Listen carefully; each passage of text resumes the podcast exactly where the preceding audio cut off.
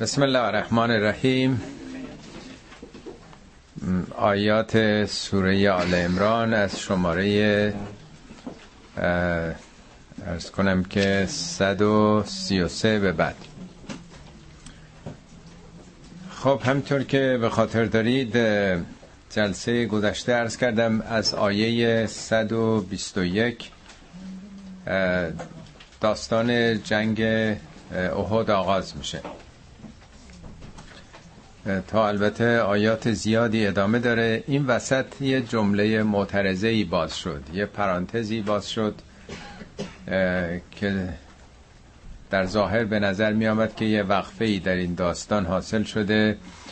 ولی از اونجایی که جنگ احد بین ثروتمندان قریش یعنی کافران قریش ابو سفیان ها و ابو جهل ها و رباخاران اون نظام سرمایداری سابق بود یه طرف هم مسلمان ها بعد بحث ربا مطرح شد جلسه گذشته.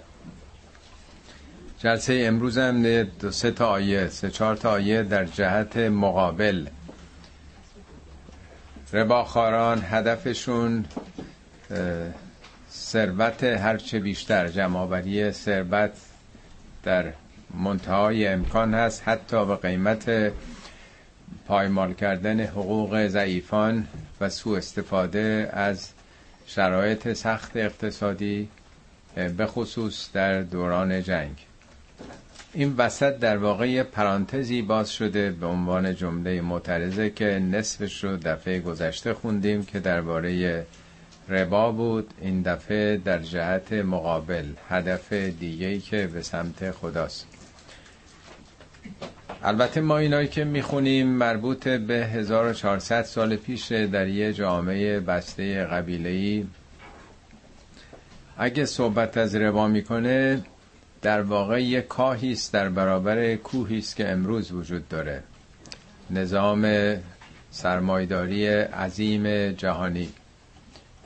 بنابراین در واقع ریشه هاشو ما می‌تونیم ببینیم که از 1400 سال پیش در یه جامعه فقیر بسته به چه چیزایی قرآن هشدار داده. امروز می‌بینیم که ثروت یک درصد از مردم دنیا یک درصد فقط بیش از ثروت پنجاه درصد مردم کره زمینه یک درصد فقط. من این آمارش رو خدمتون ارز می‌کنم. سال 2009 این یک درصد 44 درصد ثروت دنیا رو داشتن.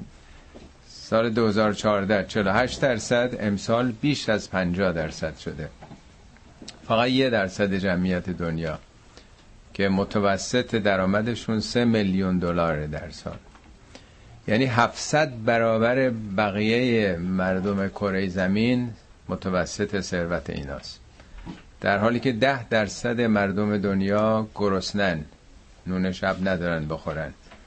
و یک میلیارد نفر از هفت میلیارد جمعیت کره زمین درآمد روزانش روزانشون یک دلار و 25 سنته یعنی یک میلیارد نفر نه یه میلیون نفر حدود یه دلار در سال درآمد دارن.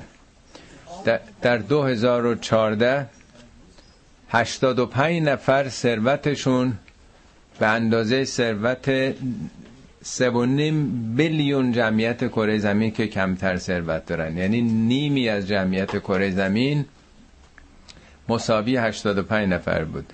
2015 شدن 80 نفر امسال حدود 70 نفر. سال به سال داره کم میشه. یعنی 70 نفر مساوی 3.5 میلیارد نفر کره زمین درآمد دارن. من حساب کردم میشه حدود 50 میلیون برابر درآمدشونه. 50 میلیون برابر درآمد دارن. هی داره کمتر میشه. شاید 7 ده سال دیگه 20 نفر درآمدشون مساوی کل جمعیت کره زمین بشه. همینطور دنیا به سرعت رو این نظام رباخاری نظام بانکداری بیمه ها شرکت های دارویی یک گزارشی از این درآمدهای چند سال اخیر شرکت های دارویی در سال گذشته 40 درصد درآمدشون اضافه شده. یعنی همه اینا با لابیگری هایی که می‌کنن تو مجلس. فقط یکی از این شرکت های دارویی 500 میلیون دلار سال گذشته خرج لابیگری شده در همین مجلس. اینطور نمایندگان رو می‌خرن. می‌بینیم دنیا به چه سرعتی داره به سمت هر چه ثروتمندتر شدن یه تعداد قلیلی و فقیرتر شدن بقیه میشه. حالا کاشکی فقط دارایی و ثروت بود. ثروت هم قدرت به وجود میاد. دو روز پیش حتما شنیدین کاندیدای وزارت خارجه امریکا رکس تلرسون. این رئیس آکسون موبیل پنجمین کمپانی بزرگ دنیا. آمارش نگاه کردم 270 بیلیون دلار فروش سال گذشتهش بوده که 22 بیلیون دلار سودش. حقوق ایشان فقط 33 میلیون دلار. 33 میلیون دلار حقوق کاندید وزارت خارجه امریکا. و ایشون دوست بسیار صمیمی و نزدیک بله؟ نه دونالد ترامپ. پوتین. یه پروژه بین 300 تا 500 بیلیون دلاری برای استخراج گاز در قطب شمال رو از پوتین گرفته ایشون. دنیا می‌بینین که ایدئولوژی و شرق و غرب و اینا دیگه بازیه. همه منافع ملی همه چی فدا شده برای سرمایه‌دارای دو طرف و داستان هاست که 17 سازمان اطلاعاتی امنیتی در امریکا گزارش تقلب پوتین و روسیه رو در انتخابات اخیر دادن. ببینیم چطور همه چی روی سرمایه داری داره جلو میره. حالا بقیه کاندیده ها دونه دونه. شما اگه خودتون بخونین که از خود دانالد ترامپ گرفته تا بقیه همه سرمایدارای کلان جهانی که اون وقت دیگه سیاست های جهان جنگ ها و کشدار ها و همه اینها بقیه مردم دنیا به حال تابع و تسلیم تصمیم گیری های سرمایدارای این چنین هستن که یه گوشه ایشو از وسط جنگ احد داره توضیح میده که مشکل از کجاست که این بخش رو در جلسه گذشته خوندیم. حالا در واقع تارگت دیگه یه هدف دیگه ای رو برای کسانی که به سمت خدا هستند در آیات امروز معرفی می‌کنه. از مگر کسانی خواستن این گزارش در واقع این ثروت جهانی سازمانهایی که تهیه می‌کنن می‌تونم خدمتون آدرس رو بدم خودتونم ببینین که چه خبره در دنیا. خب حالا در برابر اون کسانی که هدفشون جمعآوری هر چه بیشتر پول حتی به قیمت پایمال کردن بدبخت ها و بیچارگان رباخاری اینجا گروه دیگه ای رو معرفی می‌کنه. و سار اولا مغفرت من ربکم و جنت اردوها السماوات و الارض اعدت للمتقین. سار او باب مفاعل است. به جای سر او سار او آمده. مفاعل یعنی دو طرف مثل مسابقه. مسابقه دو طرف داره. سار او یعنی سرعت بیشتر گرفتن. یعنی ما رو داره دعوت می‌کنه به یه مسابقه دو مثل دوی میدانی که به سوی یک هدفی دوندگان باید بدوند. از همدیگه سرعت بیشتر بگیرید. این آیه دو بار در قرآن اومده در اینجا میگه سار او سوره حدید آیه 21 هم میگه سابق او از هم سبقت بگیرید. چون در یه مسابقه دوی صد متر همه دارن به سرعت میدوهن. مهم اینه که کسی مثل این بولتون بود که که دوتا المپیک داره. اول میشه دوی صد متر. بولت یا بولتون؟ بولت بله. باید سبقت هم گرفت. سار او الا چی؟ الا مغفرت من ربکم. مغفرت, مغفرت قفره یعنی پاک شدن. از هر عیب و نقص. استغفار که می‌کنیم میگه هر کسی یه گناهی می‌کنه استغفار که می‌کنه احساس می‌کنه آلوده شده. از خدا می‌خواد پاک بکنه. غفره یعنی پوشوندن پاک کردن. در اینجا یه رقابتی رو نشون میده نه رقابت به سوی سو استفاده از بدبختی های مردم بلکه رقابت بر سر هرچه بیشتر پاک و پالایش شدن. از منشأ ربوبی من رب بکن یعنی با توجه به ارباب هستی نه ارباب های دنیایی.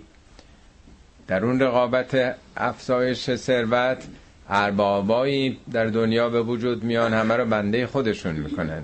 ولی اینجا سخن از پیشی گرفتن و شتاب پیدا کردن به سوی هرچه بیشتر از عیب و نقص پاک شدن یک و دو جنت ارزها السماوات و الارض اعدت للمتقین. خب وقتی که آدم پاک میشه به جای این دوزخی که تو دنیا به وجود آوردن با رقابت ها با منیت ها با جنگ ها و بیرحمی ها و قصاوت ها به سوی بهشتی که بهشت کجاست؟ تصور عمومی اینه که بهشت یه باغ بزرگی حالا رو کره زمین یا جای دیگه. ارز و هست سماوات و بلعرز اینجا ارز نه در برابر طول مسئله جغرافیایی نیست. ارز یعنی ارزش اونچه که در معرض دیده. فراخنا در گسترده تمام هستیه. بهشت سماوات یعنی همه کهکشان ها همه آسمان ها یعنی مکانی نیست. بر حسب اینکه چقدر وسعت دید آدم گسترده تر باشه چقدر سعی صدر باشه بینشش عمیق تر باشه به همون نسبت جایگاه بیشتری در دنیا داره در جهان داره. بهشت همه هستیه. اعدت للمتقین. اعدت دفعه پیش همین رو خوندیم از تعدید. عددم از همین ریشه است. تعدید یعنی اعداد رو به هم اضافه کردن. اعدت یعنی به تدریج ذخیره و آماده شدن. بهشت برای کی داره ساخته میشه؟ برای کی داره آماده میشه؟ برای اونایی که اراده قوی تر دارن. تقوا میشه سلف کنترل دیگه. برای کسانی که برخیشتن مسلطن. جاذبه های ثروت و قدرت و رقابت و سرکوب و شهرت و شهوت اونها را اسیر نمی‌کنه. بر خودشون مسلطن. یعنی آینده رو متقین می‌سازند بهشتی به اون معنا وجود نداره. بهشت اشاعره می‌گفتن که از قبل ساخته شده. معتزله بعدا گفتن بهشت آینده ساخته میشه. مرحوم طالاقانی خیلی روشن توضیح میده که بهشت به تدریج ساخته میشه. بهشت رو آدمیان می‌سازن. در قرآن هم مرتب آمده که کسانی در آخرت وقتی که هم دو شکر می‌کنن خدا رو که ما رو به بهشت نصیب کردی میگه تلکل جنت التي اورستموها به ما کنتم تعملون.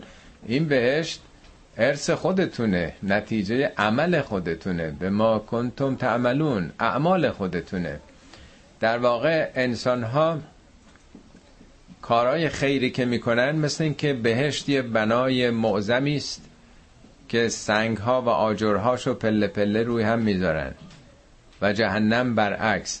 انسان ها هستن که در آینده و به تدریج دارن بهشتی رو که امکان دسترسی انسان به همه آسمان ها و زمینه فراهم می‌کنن قدرت انسان امروز با انسان پنجاه سال پیش در تسخیر طبیعت چقدر فرق کرده؟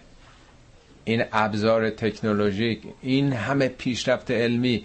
شما هر پنج هفت سال هفت سال علم بشر دو برابر میشه. حالا با این شتاب هزار سال دیگه برید ببینید که انسان ها به کجا می‌رسن. یعنی اون بهشتی که آسمان ها زمینه سازندش خود انسان ها خواهند بود که به اونها خواهند رسید و برعکس دوزخ.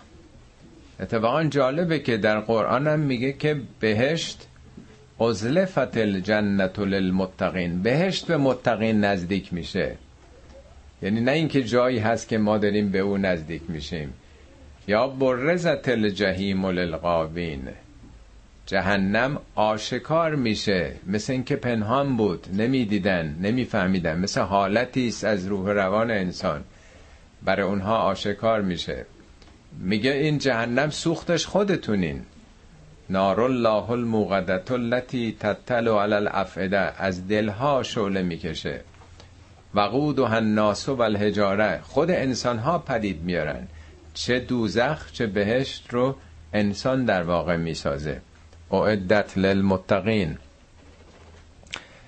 خب اگر همه آسمان ها و زمین بهشت باشه پس جهنم کجاست؟ اتفاقا همین سوال رو یک کسی از پیامبر می‌کنه. پیامبر میفرمند که وقتی که روز میاد شب کجاست؟ خیلی پاسخ ساده است.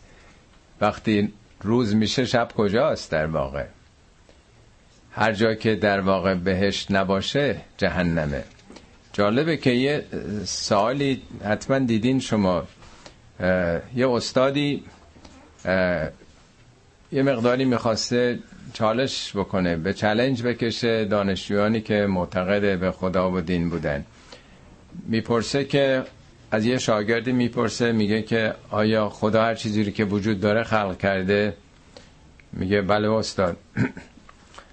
میگه که خب پس اگه خدا همه چیز رو خلق کرده پس شیطان هم خلق کرده دیگه. میگه بله. میگه خب کار هر کسی عمل هر کسی نمایانگر صفت خود اونه. پس خدا شیطانه چون خدا اون رو خلق کرده.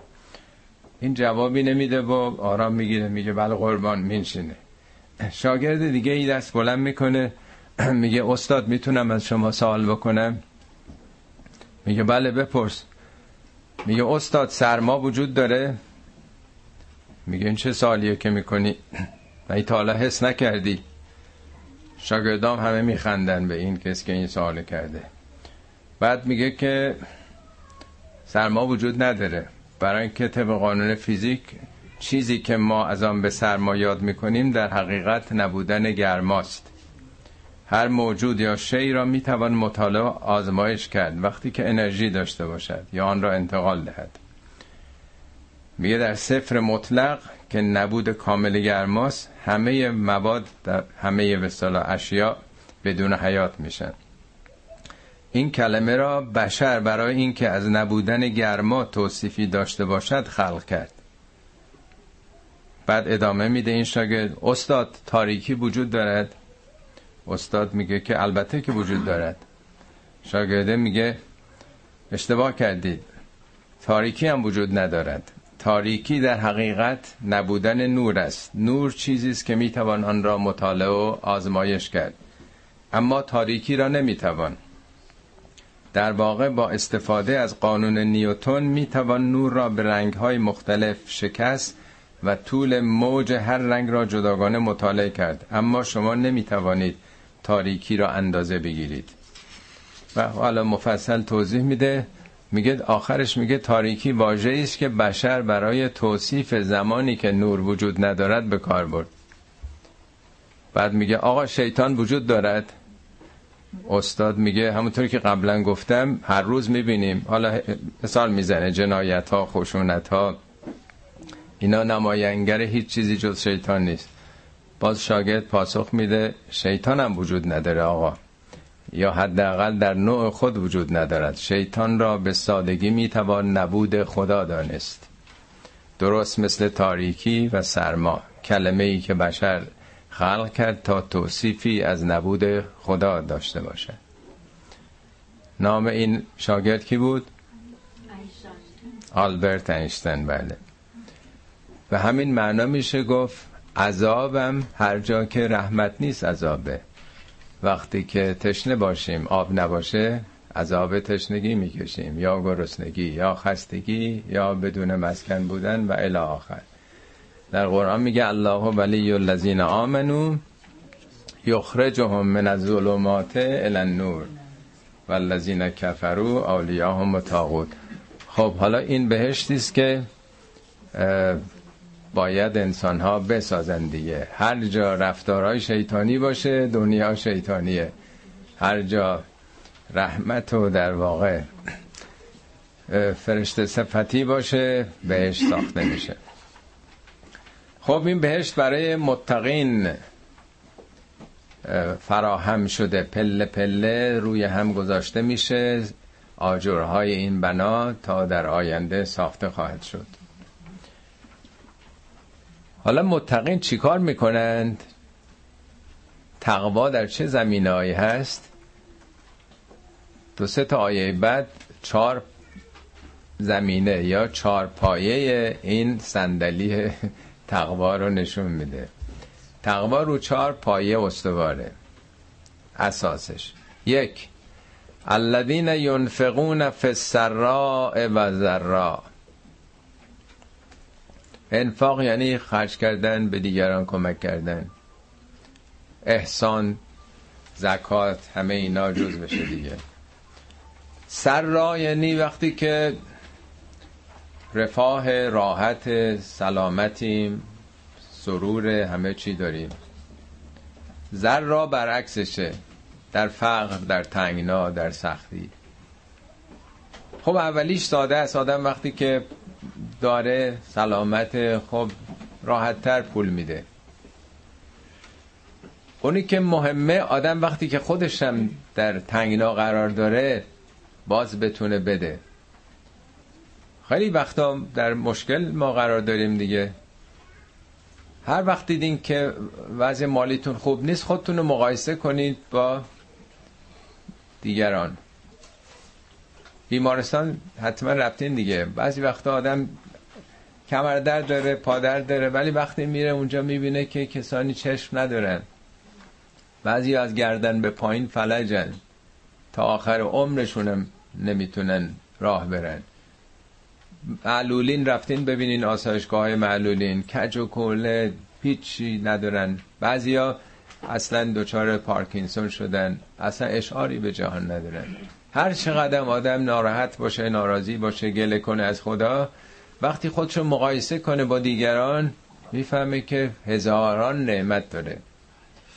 از نظر مالی هم همینطوره. هر چقدر آدم دستش تنگ باشه باز می‌تونه خیلی بده. تابع اینه که چقدر می‌تونه بده. حالا وقتی که داره خیلی بیشتر. پس اول تقوا اینه که آدم مهار بکنه اون خسیس بودنشو بخلشو بده. تا اونجا که می‌تونه هر چقدر زندگیش سخته باز دست بخشنده داشته باشه. فس سراء و ذرا این تقوای مالیه. دو والکازمین الغیظ. غیظ یعنی همون خشم عصبانیت. همه خشمگین میشیم دیگه همه عصبانی میشیم دیگه. کزم یعنی فرو خوردن. درست مثل این که آدم می‌خواد منفجر بشه کولدان بکنه آرام بکنه خودشو. سخنی حضرت علی میفرمد انی لم ار جرعتا علز من کزم الغیس من هیچ جرعه لذت بخشتر احلا احلا یعنی شیرینتر از فرو خوردن خشم ندیدم. از نظر عاقبت سرانجام. هیچ جرعه شیرینتر و لذیذتر از این که عصبانیتش آدم فرو بخوره نیست. در عاقبت در سرانجام. تو دنیا هم همینطور. آدم بتونه خودشو مهار بکنه. اینم خیلی تقوا می‌خواد. تقوا هم ترمز دیگه. سوم والعافین عن الناس. نمیگه آفین عن المؤمنین عن المسلمین. ناس. نمیگه آدمای خوب.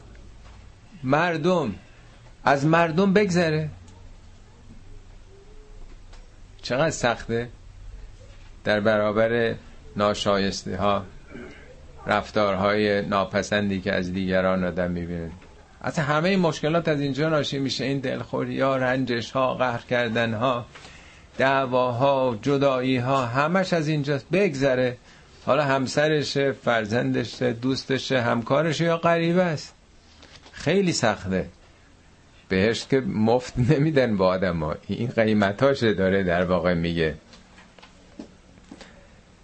والله یحب المحسنین. خدا دوست داره محسنین دوست داشتن خدا با دوست داشتن ما فرق داره. یعنی اینا منطبق میشن با قوانین و نظامات جهان. سه تاش پس در رابطه با مردمه. چهارمیش. والذین اذا فعلوا فاحشتا او ظلموا انفسهم اونایی که وقتی یه کار خیلی زشت و رسوایی انجام میدن. فاحشه نه به اون معنایی که ما در فارسی می‌فهمیم. در زبان فارسی فحشا و فاحشه فقط به اون معنای خاص که می‌دونید اطلاق میشه. ولی دروغ هم میگن فحشا فوش یا قیمت ها به طور فاحشی بالا رفته. یعنی هر چیزی که خیلی شدیده خیلی رسواست. اونایی که وقتی کارهای خیلی زشت می‌کنند او ظلموا انفسهم یا به خودشون ظلم کردن. نشون میده که اون کارا در رابطه با مردم زشکاری های به مردم. حالا قبلی ها در واقع یه حالت انفعالی آدم پولو میده و خشمشو فرو مینشونه و از مردم عفو می‌کنه. یکی حالت تعرضی داره. اینهایی که کار زشت انجام میدن به مردم یا به خودشون ظلم می‌کنن. حالا اعتیاد نمی‌دونم خیلی کاریست که آدم به نفس خودش ظلم کرده یا رابطهش رو با خدا قطع کرده. اونهایی که ظلم می‌کنن ذکر الله فاستغفروا لذنوبهم. اونایی که وقتی که کار زشتی انجام میدن یا مرتکب ظلم به نفس خودشون شدند خیلی نمیمونن تو اون حالت. ذکر الله به یاد خدا میفتند خدا را یاد می‌کنند. فاستغفروا لذنوبهم. ذنب یعنی دنباله عوارض. یه کاری که کرده بالاخره عوارضی داره دیگه. بارها مثال زدم و غذایی که می‌خوریم چربی و قند و همه اینا عوارضی داره دیگه. رفتارمون هم خب همینجوره. آثاری در وجودمون گذاشته. استغفارم یعنی پاک کردن خونسا کردن. یعنی کار زشتی که انجام میده به یاد خدا میفته. پلیس درونی داره یه وجدانی داره برمیگرده. و من یغفر الذنوب الا الله. این جمله معترضه است این وسط اومده. اینو الان دستون رو بذارین روش بقیه رو بخون. فاستغفروا لذنوبهم ولم یسروا علی ما فعلوا. و هم یا و هم یعلمون. استغفار می‌کنن از ذنوبشون ولم یسروا. یسروا یعنی دیگه اصرار نمی‌کنن. کلمه اصرار در عربی یعنی گره خوردن بسته یعنی وابسته شدن عادت کردن به اون کار به اون گناه. هر کار بدی کرده این براش دیگه عادت نمیشه. وابسته ای به اون کار نمیشه که دیگه بخواد ادامه بده. و هم یعلمون در حالی که می‌دونه می‌دونه این کار بده دیگه اصرار نمی‌کنه. حالا این جمله وسط چون صحبت از اینه که استغفار از خدا می‌کنه این وسط میگه اصلا کی به جز خدا دیگه می‌تونه پاک بکنه آدمو؟ تو دنیا چه کسی می‌تونه آدم پاک بکنه؟ یعنی تو نظام خدایی است که پاک شدن امکان داره. تو دعاهای صحیفه سجادی است امام سجاد میفرماد اگر خدا به ما هیچ نعمتی نداده بود هیچ نعمتی هیچی از خدا نداشتیم فقط این توبه رو به ما داده بود. انقدر عظیم این محبت. انقدر عظیمه که باید از صبح تا شب او رو سپاس می‌گفتیم. اینی که آدم کار زشت می‌کنه خطا می‌کنه خلاف و خیانت می‌کنه ولی اگه بتونه توبه کنه همه اینا خونسا میشه برمیگرده. کجا ممکنه وقتی که شما موبایلتون افتاد زمین خورد شد خودش دو مرتبه درست بشه. ساعتتون شکست شیشتون شکست درست بشه. ولی انسان مکانیزمی خدا گذاشته با این قدرت تحول و تغییر و توبه که یک کسی مثل ساهرانه که یه عمر نون خدا رو میخوردن رزق خدا رو نوکری فرعون می‌کردن وقتی منقلب میشن اینا قهرمان میشن همه. یه کسی مثل هور که افسر ابن زیاده او جلوی امام حسین گرفته تا روز ده روز دهم محرم او عوض میشه قهرمان میشه. اینا مکانیزم توبه است. چقدر مهمه که اگر آدم برگرده به سوی خدا تمام گذشتهش رو می‌تونه پاک بکنه. چقدر نعمت عظیمیه که خدا داده. میگه کیه که جز خدا بتونه اینا رو پاک بکنه؟ این وسط در واقع یک تذکر به هر خواننده ای اولائک جزاؤهم مغفرتون من ربهم. جزای اینا چیه؟ مغفرتون من ربهم. مغفرت البته بندم ترجمه کردم آمرزشی است. آمرزش لفظی نیست. یعنی جزاشون پاک شدنه تصویه شدن. چون قفره یعنی پوش پوشاندن پاک شدن خونسا شدن. جزای عمل اینا که به سمت خدا میرن استغفار می‌کنن خب پاک میشن. وقتی که پاک شدن شایسته میشن برای ورود به بهشت. بهشت به همون معنای خیلی گسترده و عمیق قرآنیش نه بهشتی که در اذهان هست. اولئک جزاؤهم مغفرت من ربهم و جنات تجری من تحتها الانهار. و بوستانهایی باغهایی که از زیرش نهرها جاری است. این جمله چهل بار در قرآن اومده. چهل هم عدد کمال دیگه نیست. اینا هم تمثیلیه برای فهم ماست در واقع. بهشتی که همه آسمان ها و زمینه دیگه باقی که از زیرش نهر آبجاری باشه دیگه اصلا معنا نداره. مگه نمیگه بهشت ارز و از سماوات و برای عرب 1400 سال پیش در سرزمین استوایی و خوش ایدئالش یه باغه. باغ نبوده که تو مکه. تازه اونم آب بارونی اگر بیاد سالی دو سه بار توی برکه ها جمع بشه. آب جاری کسا نداشته. به زبان معاصرین داره میگه ولی معناش خیلی عامتر از اینه. یادتونه دفعه گذشته بود یا قبلا ارز کردم یه کسی به من می‌گفت که من خونم تو جنگل اوشن ویو هم هست. دیگه باقی که از زیرش آب جاری باشه دیگه معنی نداره دیگه. اینا تمثیلیه در واقع. قرآن وعده های هم بهشت رو هم جهنم رو به صورت تمثیلی داده. میگه مثل الجنت التي وعد المتقون. همه اینا برای فهم انسانهای مخاطب پیامبر در اون دورانن. بگه میگه که لا تدری نفس مازا اخفی لهم من قررت اعیان هیچ انسانی نمی‌تونه درک بکنه اون چشم روشنی هایی که مخفیه برای شما. عرض کردم که جنینی که تو رحم مادره اصلا نمی‌تونه دنیای بیرون از رحم رو بفهمه. براش مثال می‌زنن مخفی دنیای بیرون. قرآن به زبان انسانوار با ما صحبت می‌کنه. خشم خدا رضایت خدا دست خدا چشم خدا. ولی خدایی که لیسا که مثل شعی نه دست داره نه چشم داره. خدایی که اول و آخر و ظاهر باطنه. برای فهم ما قرآن نازل شده. چون که با کودک سر و کارت فتاد پس زبان کودکی باید گشاد به زبان ما داره سخن میگه. بهشتش و جهنم و همه اینا تمثیلیه. به زبان مجازی در واقع. نه اینکه کلا سر انسان ها گذاشته شده باشه. وقتی که بهشت همه آسمان ها و زمینه اگه کسی دنبال هوریه اگه دنبال باغه اگه دنبال میوه خب وقتی که همه جهان بهشت باشه عرض کردم میگه ارزوها یعنی در معرض دیده تو تا کجاست؟ ایدئال تو ایناست. کار خوب بکن درست بکن به همینا می‌رسی. ولی همه جا وقتی که صحبت بهش میشه آخرش میگه و مغفرتون من الله. بالاتر از همه پاک شدنه. و یا رزوان الله اکبر. بالاتر از همه رضایت معشوقه معبوده. برای کسانی که پایینتر این جلوه های در واقع باغ و بوستان و هوری و نمی‌دونم تخت و حریر و این حرفاست که وعده هم برای اونا داده. هر کسی در حد ظرف ذهنی خودش ظرف روحی خودش می‌تونه از اون چشمه آب برداره. به کسی دروغ گفته نشده ولی داره چشمانداز رو می‌بره جلوتر. در سوره انسان بخونین میگه ان الابرار یشربون من کأسن. نیکان از جامی می نوشند که این جام از چشمه ای عینن از چشمه ای برداشته شده یشرب و به هل مقربون. مقربون سر چشمن. اینا جام به جام. نیکان جام به جام ولی نیکان سر مقربین سر چشمن. این چشمه از کجا اومده؟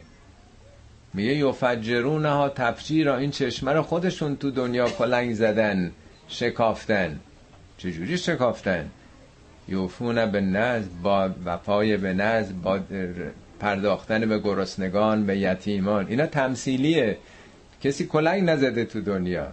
ولی میگه با این کارهای خیرشون تو دنیا چشمه آبی رو کلنگ زدن قناتی رو احداث کردن که امروز سر چشمش نشستند. نیکانم از پرتوب پیشتازی اونها جام به جام دارن می نوشن. اینا تمثیلی سور انسان رو بخونین. خیلی به این زبان داره توضیح میده. انسان ها جوری دیگه نمی‌فهمن این مسائل رو. خالدین فیها برای همیشه تو این شرایط خواهند بود. موقت نیست. و نعم اجر العاملین. چقدر اجر عاملین؟ خوبه. مردان عمل زنان عمل. اونا که عمل می‌کنن. نه حرف. پس همه اینا عمل دیگه که آدم بتونه از مالش بده خشمش رو فرو بنشونه از مردم بگذره کار بدم کرد برگرده دیگه اصلاح بکنه مسیرشو.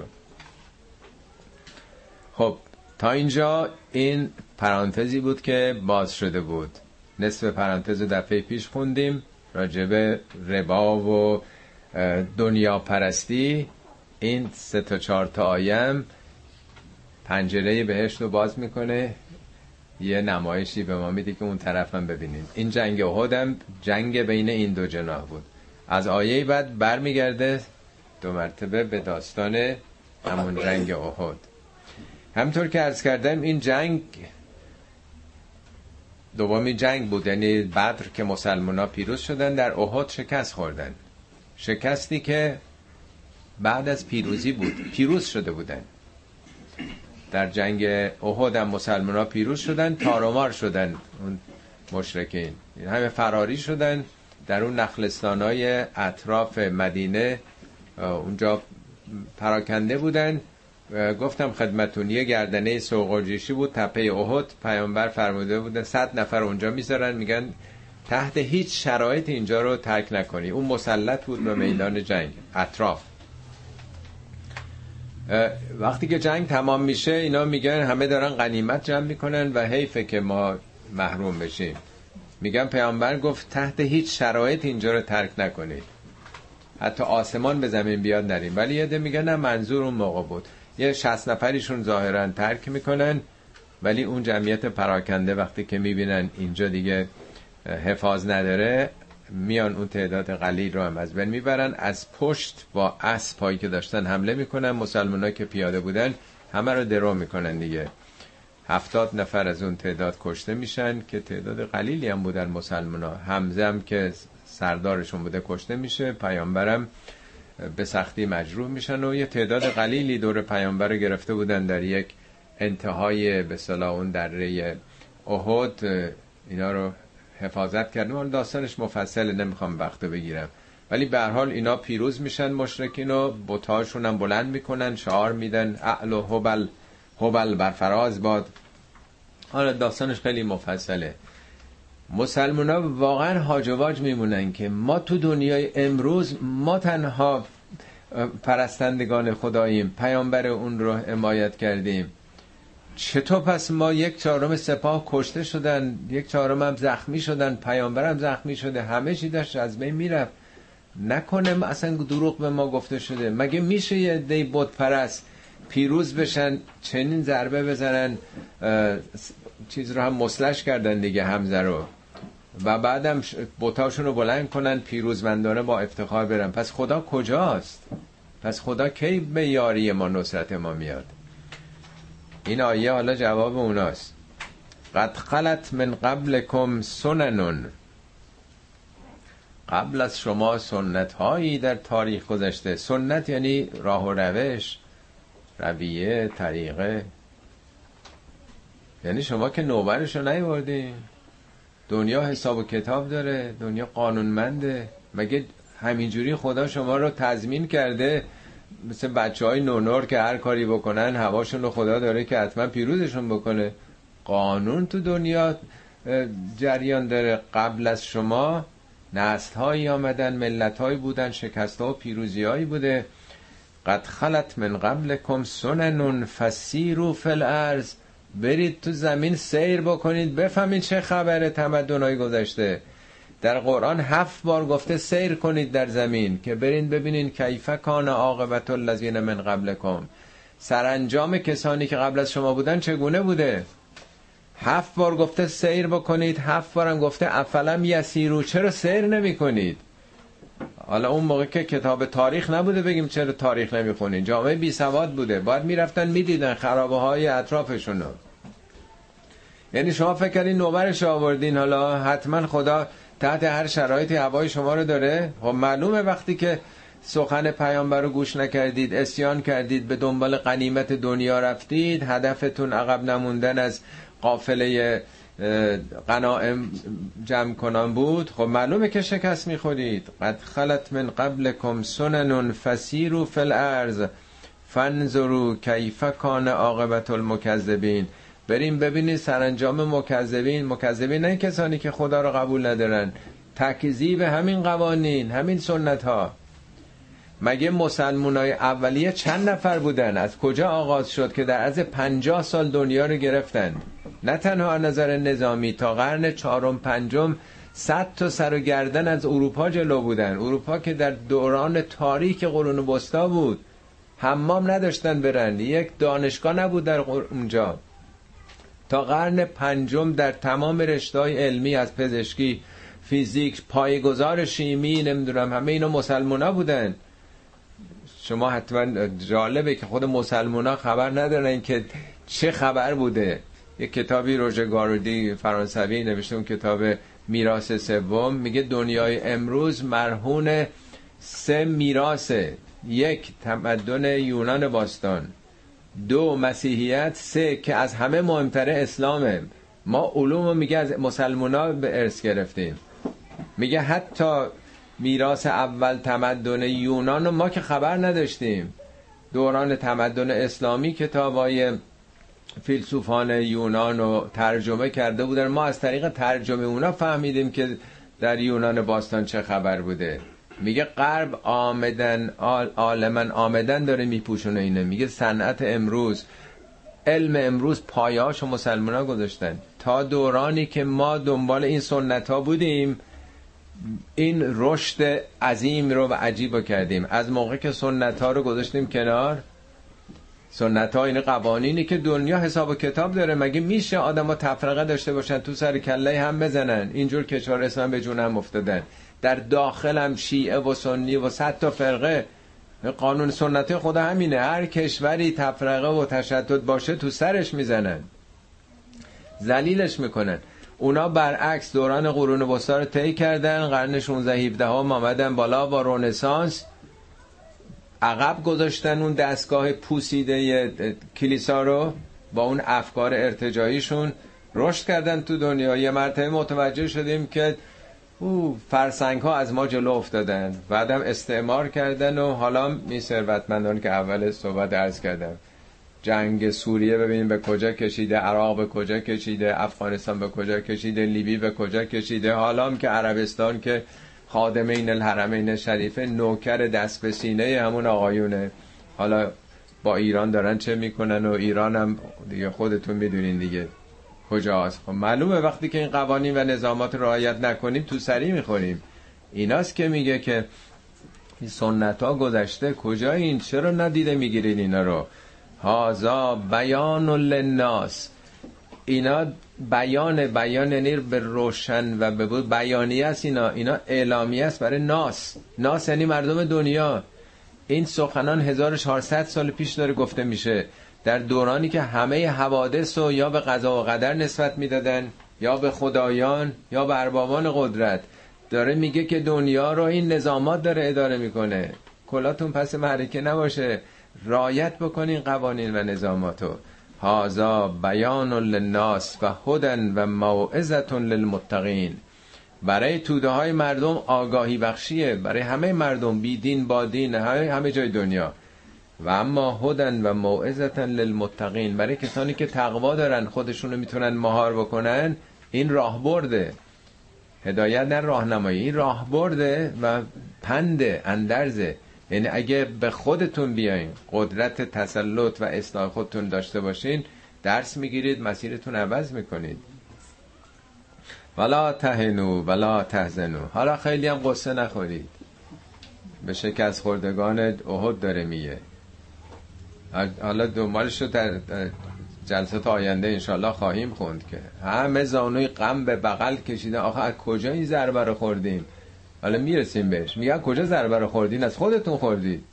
فکر می‌کردن که مثلا چرا ما باید شکست بخوریم؟ چرا پیامبرمون زخمی بشه؟ ای پیامبر خدا نیست. از کجا خوردیم؟ عینه هازا قل هازا منند انفسکم.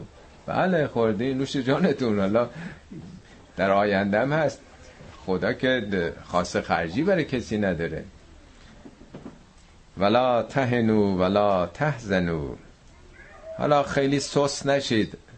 خیلی هم محزون نشید. و انتم الاعلون ان کنتم مؤمنین. شما برترید. البته ان کنتم مؤمنین. اگه واقعا مؤمن باشید. مرحوم طالقانی نمیگه ان کنتم تکوین شخصیتیه. یعنی اگه تکوین پیدا کرده شخصیتتون یعنی شخصیت واقعی ایمانی پیدا کردید برتری داله ضربه خوردید مهم نیست. و این درس گرفتن اونا. این ضربه رو خوردن چون مؤمن بودن رفتن بالا. پنجاه سال نکشید که بزرگترین قدرت دنیا شدن اینا. درس گرفتن. حالا صحنه برگشته. هی میگیم چه اسلام باعث عقب افتادگیه. چطور پس اینا که مسلمان واقعی بودن ان کنتم مؤمنین بودن به سرعت برق دنیا رو گرفتن؟ نه نظر نظامی. این که کاری نداره چنگیزم گرفت. از نظر تمدن دنیا رو گرفتن در واقع. ان یمسسکم قرهون حالا اگه شما ضربه ای خوردید مجروح شدید فقط مثل قوم قرهون مثله. طرف مقابلتون اون قوم یعنی قریش هم. شما تو جنگ بعد به اونا ضربه زده بودید اونا هم هفتاد نفر کشته شده بودن. حالا ضربه خوردید یه موقع هم شما ضربه زدید. و تلکل ایامون نداولها بین الناس. این روزگاران دست به دست داره میگرده دیگه. یه وقت هست که قدرت داره آدم رو پای خودش هستش خب پیروز میشه بعد مغرور میشه. خودشو میبازه ضعیف میشه. دفعه بعد نومت اون طرف دیگه. دنیا همینجوره دیگه. تلکل ایام نداولها به نداولها از همون دولت میاد. دولت یعنی چی؟ دولت یعنی گردش یعنی سیکل. تو قرآن دوبار اومده. میگه سرمایه ها رو جمع نکنین پیش خودتون. کیلا یکون و دولتن بین الاغنیاء منکم. پول نباید بین اغنیای شما دولت داشته باشه. دولت یعنی گردش. فقط اغنیا دست به دست پول بگرده. بذارین پول بره تو مردم. جریان پیدا کنه. این کلمه دولت دو بار اومده. یکی گردش پول یکی گردش قدرت. ما فارسی به دولت به چیز میگیم دیگه. گروهی که دارن حکومت می‌کنه. اونم چون میگرده دیگه. هر دوره دوره نوبت کسیه دیگه نمیمونه دیگه. اوباما بود حالا قراره که عوض بشه دیگه. حالا ایران هم قبل از انقلاب کسی بود بعد بود و میچرخه دیگه.